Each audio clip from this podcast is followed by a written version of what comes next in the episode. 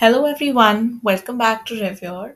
I hope you're having a lovely day, and I'm back with another poem, and I really hope that you enjoy listening to it.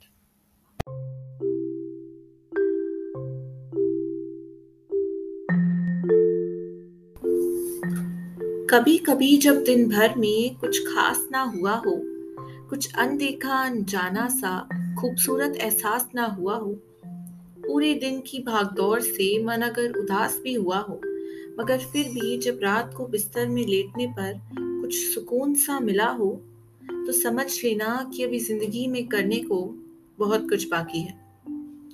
कुछ ठंडी का मज़ा हो या गर्मी की सजा हो, किसी के ताने हो या वक्त से ना पहुँचने के बहाने हो कोई पुराना किस्सा हो जिसपे ना रुकती हँसी हो, कुछ खूबसूरत यार, मम्मी, पापा का प्यार और ना जाने क्या क्या हो, अगर आगे बढ़ते रहने की चाह हो।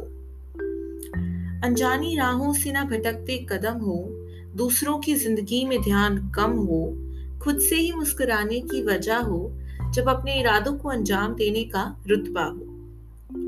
ना फिक्रों में वक्त बर्बाद करना, अपनी रोशनी सूरज के साथ साथ उभरने देना और शाम को फुर्सत में बैठ के कुछ बातें खुद से भी करना और बस यूँ ही इस सफ़र को जारी रखना